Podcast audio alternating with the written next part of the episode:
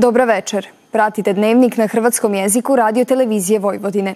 Ja sam Katarina Pijuković. Na početku pogledajte današnje teme dnevnika ukratko.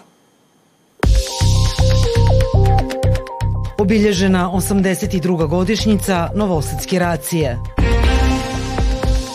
Bolnica u Sremskoj Mitrovici dozvolila besplatno prisustvo pratitelja tijekom poroda.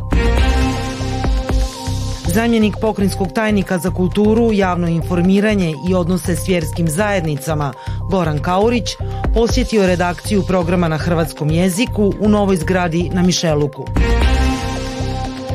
Sutra tijekom dana toplije nego danas uz promjenjivu naoblaku koja može uvjetovati kratkotrajnu kišu.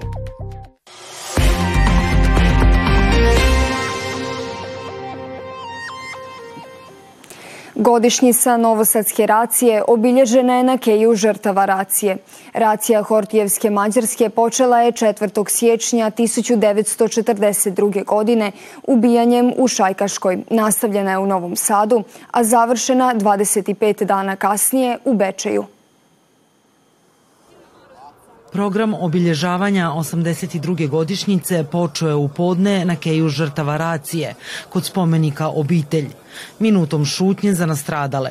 Vijence ispred spomenika položili su predstavnici grada, pokrajine, veleposlanstava Izraela i Mađarske u Srbiji, predstavnici gradova i općina iz cijele Srbije.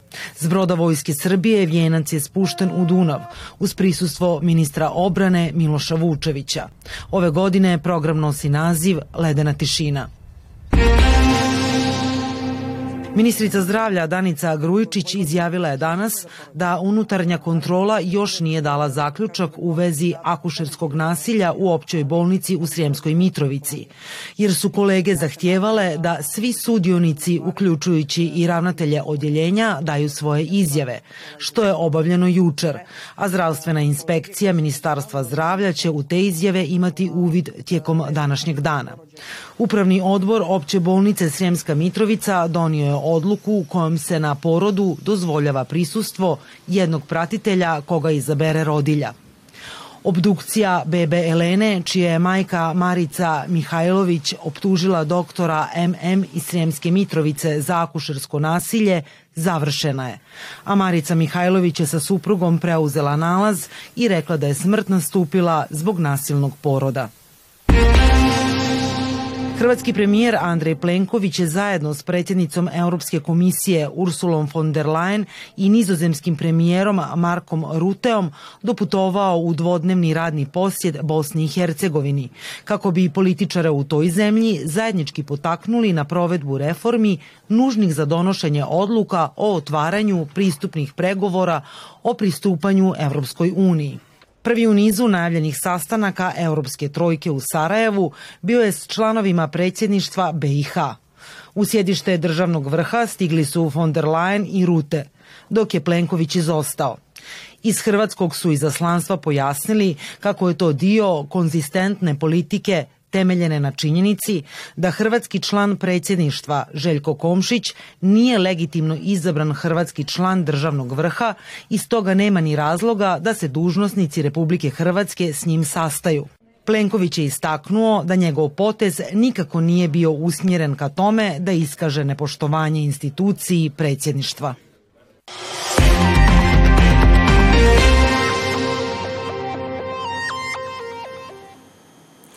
Zamjenik pokrajinskog tajnika za kulturu, javno informiranje i odnose s vjerskim zajednicama Goran Kaurić posjetio je redakciju programa na hrvatskom jeziku u novoj zgradi na Mišeluku.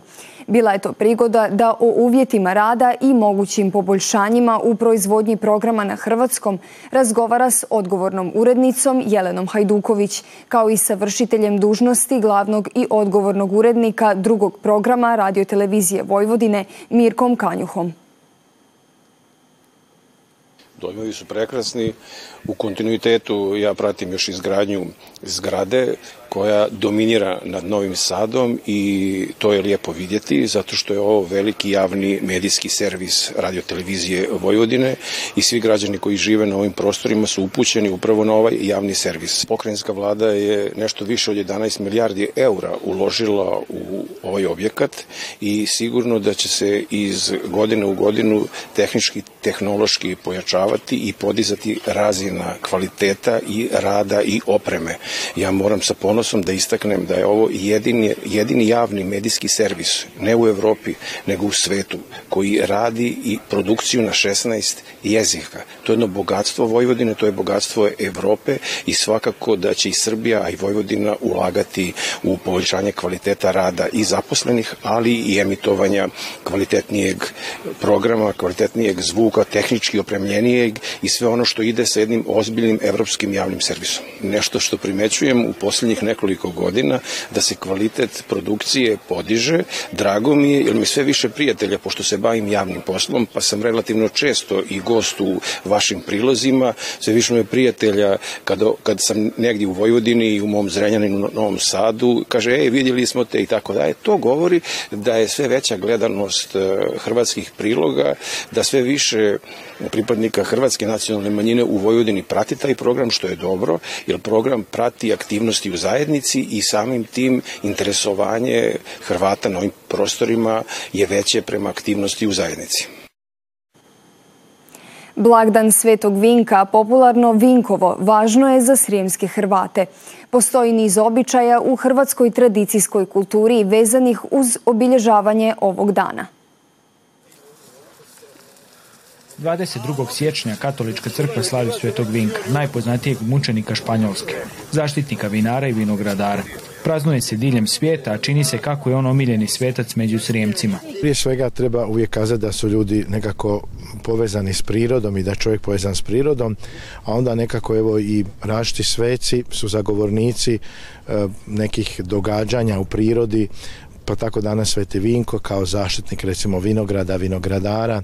I svakako je poruka da evo želimo uz onaj trud kojeg mi ulažemo kao pojedinci ili kao zajednica u obrađivanje i kultiviranje prirode, odnosno evo, vinograda, voćnjaka, njiva, polja, da želimo evo računati na Boži blagoslov. U konačnici puno toga i ovisi upravo i o dragom Bogu koji nam daje povoljno vrijeme, potrebno sunce, kišu i sve drugo kako bi oni usjevi ili konkretno ovdje ova loza donijeli uroda. Vinko je vrijeme početka nove vinogradarske godine i toga dana članovi Hrvatske udruge kulture Matija Gubec iz Rume odlaze blagosloviti vinograd i polje. Kao i svake godine, evo, skupili smo se i ove godine na praznik Svetog Vinka, zaštitnika vinogradara, da očuvamo tradiciju koji su naši stari poštovali i na ovaj dan dolazili u vinograd da svete i orezuju ovaj, radi boljeg roda sljedeće godine. Koliko je važno da očuvamo tu tradiciju? Pa zbog toga ovaj, i držimo ovaj vinograd što kaže, ovaj neki kraj bio pun vinograda, sada je ostao ovaj jedini i to radimo tako da ovaj, iz zadovoljstva, iz ljubavi. Popis vlasnika vinograda u Kudošu od 1. septembra 1860. godine magistrate Ruma. Ovdje je predstavljeno e, spis koji 175 porodica imalo je vinograde u potesu Kudoš. To vam je potes prema Sremskoj Mitrovici, sad pet to nije, nije potes, već naseljeno mesto. Ja imam tamo neku baštu u Kudošu. Sad ne verujem da ima više od desetak vinograda u Kudošu je nekako u nekom tom virtualnom svijetu gdje posebno kad su u pitanju mladi e, se gubi taj kontakt s prirodom a za jedno normalno i duhovno i tjelesno i mentalno zdravlje čovjeka i kako je bitan taj e, doticaj sa prirodom i sve onim što se u prirodi događa.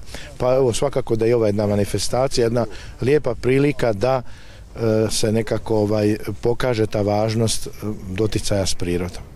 Vinogradari ističu kako je prošla godina bila prosječna, no nadaju se da će uz blagoslov i zagor Svetog Vinka ova donijeti dosta bolji urod i kvalitetu grošća. Za iduće dane prognostičari najavljuju uglavnom suho i malo toplije vrijeme.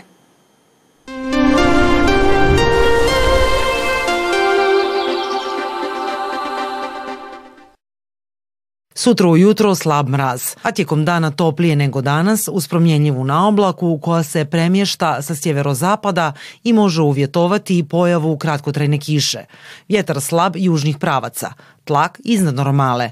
Minimalna jutarnja temperatura od minus 3 do 1, a maksimalna od 6 do 8 stupnjeva Celzija. U četvrtak ujutro rijeđe pojava slabog mraza, tijekom dana promjenjiva na oblaka. Toliko u ovom izdanju Dnevnika koji možete gledati i na zahtjev putem internetske stranice www.rtv.rs. Vidimo se sutra u isto vrijeme. Hvala na pozornosti i ugodan ostatak večeri.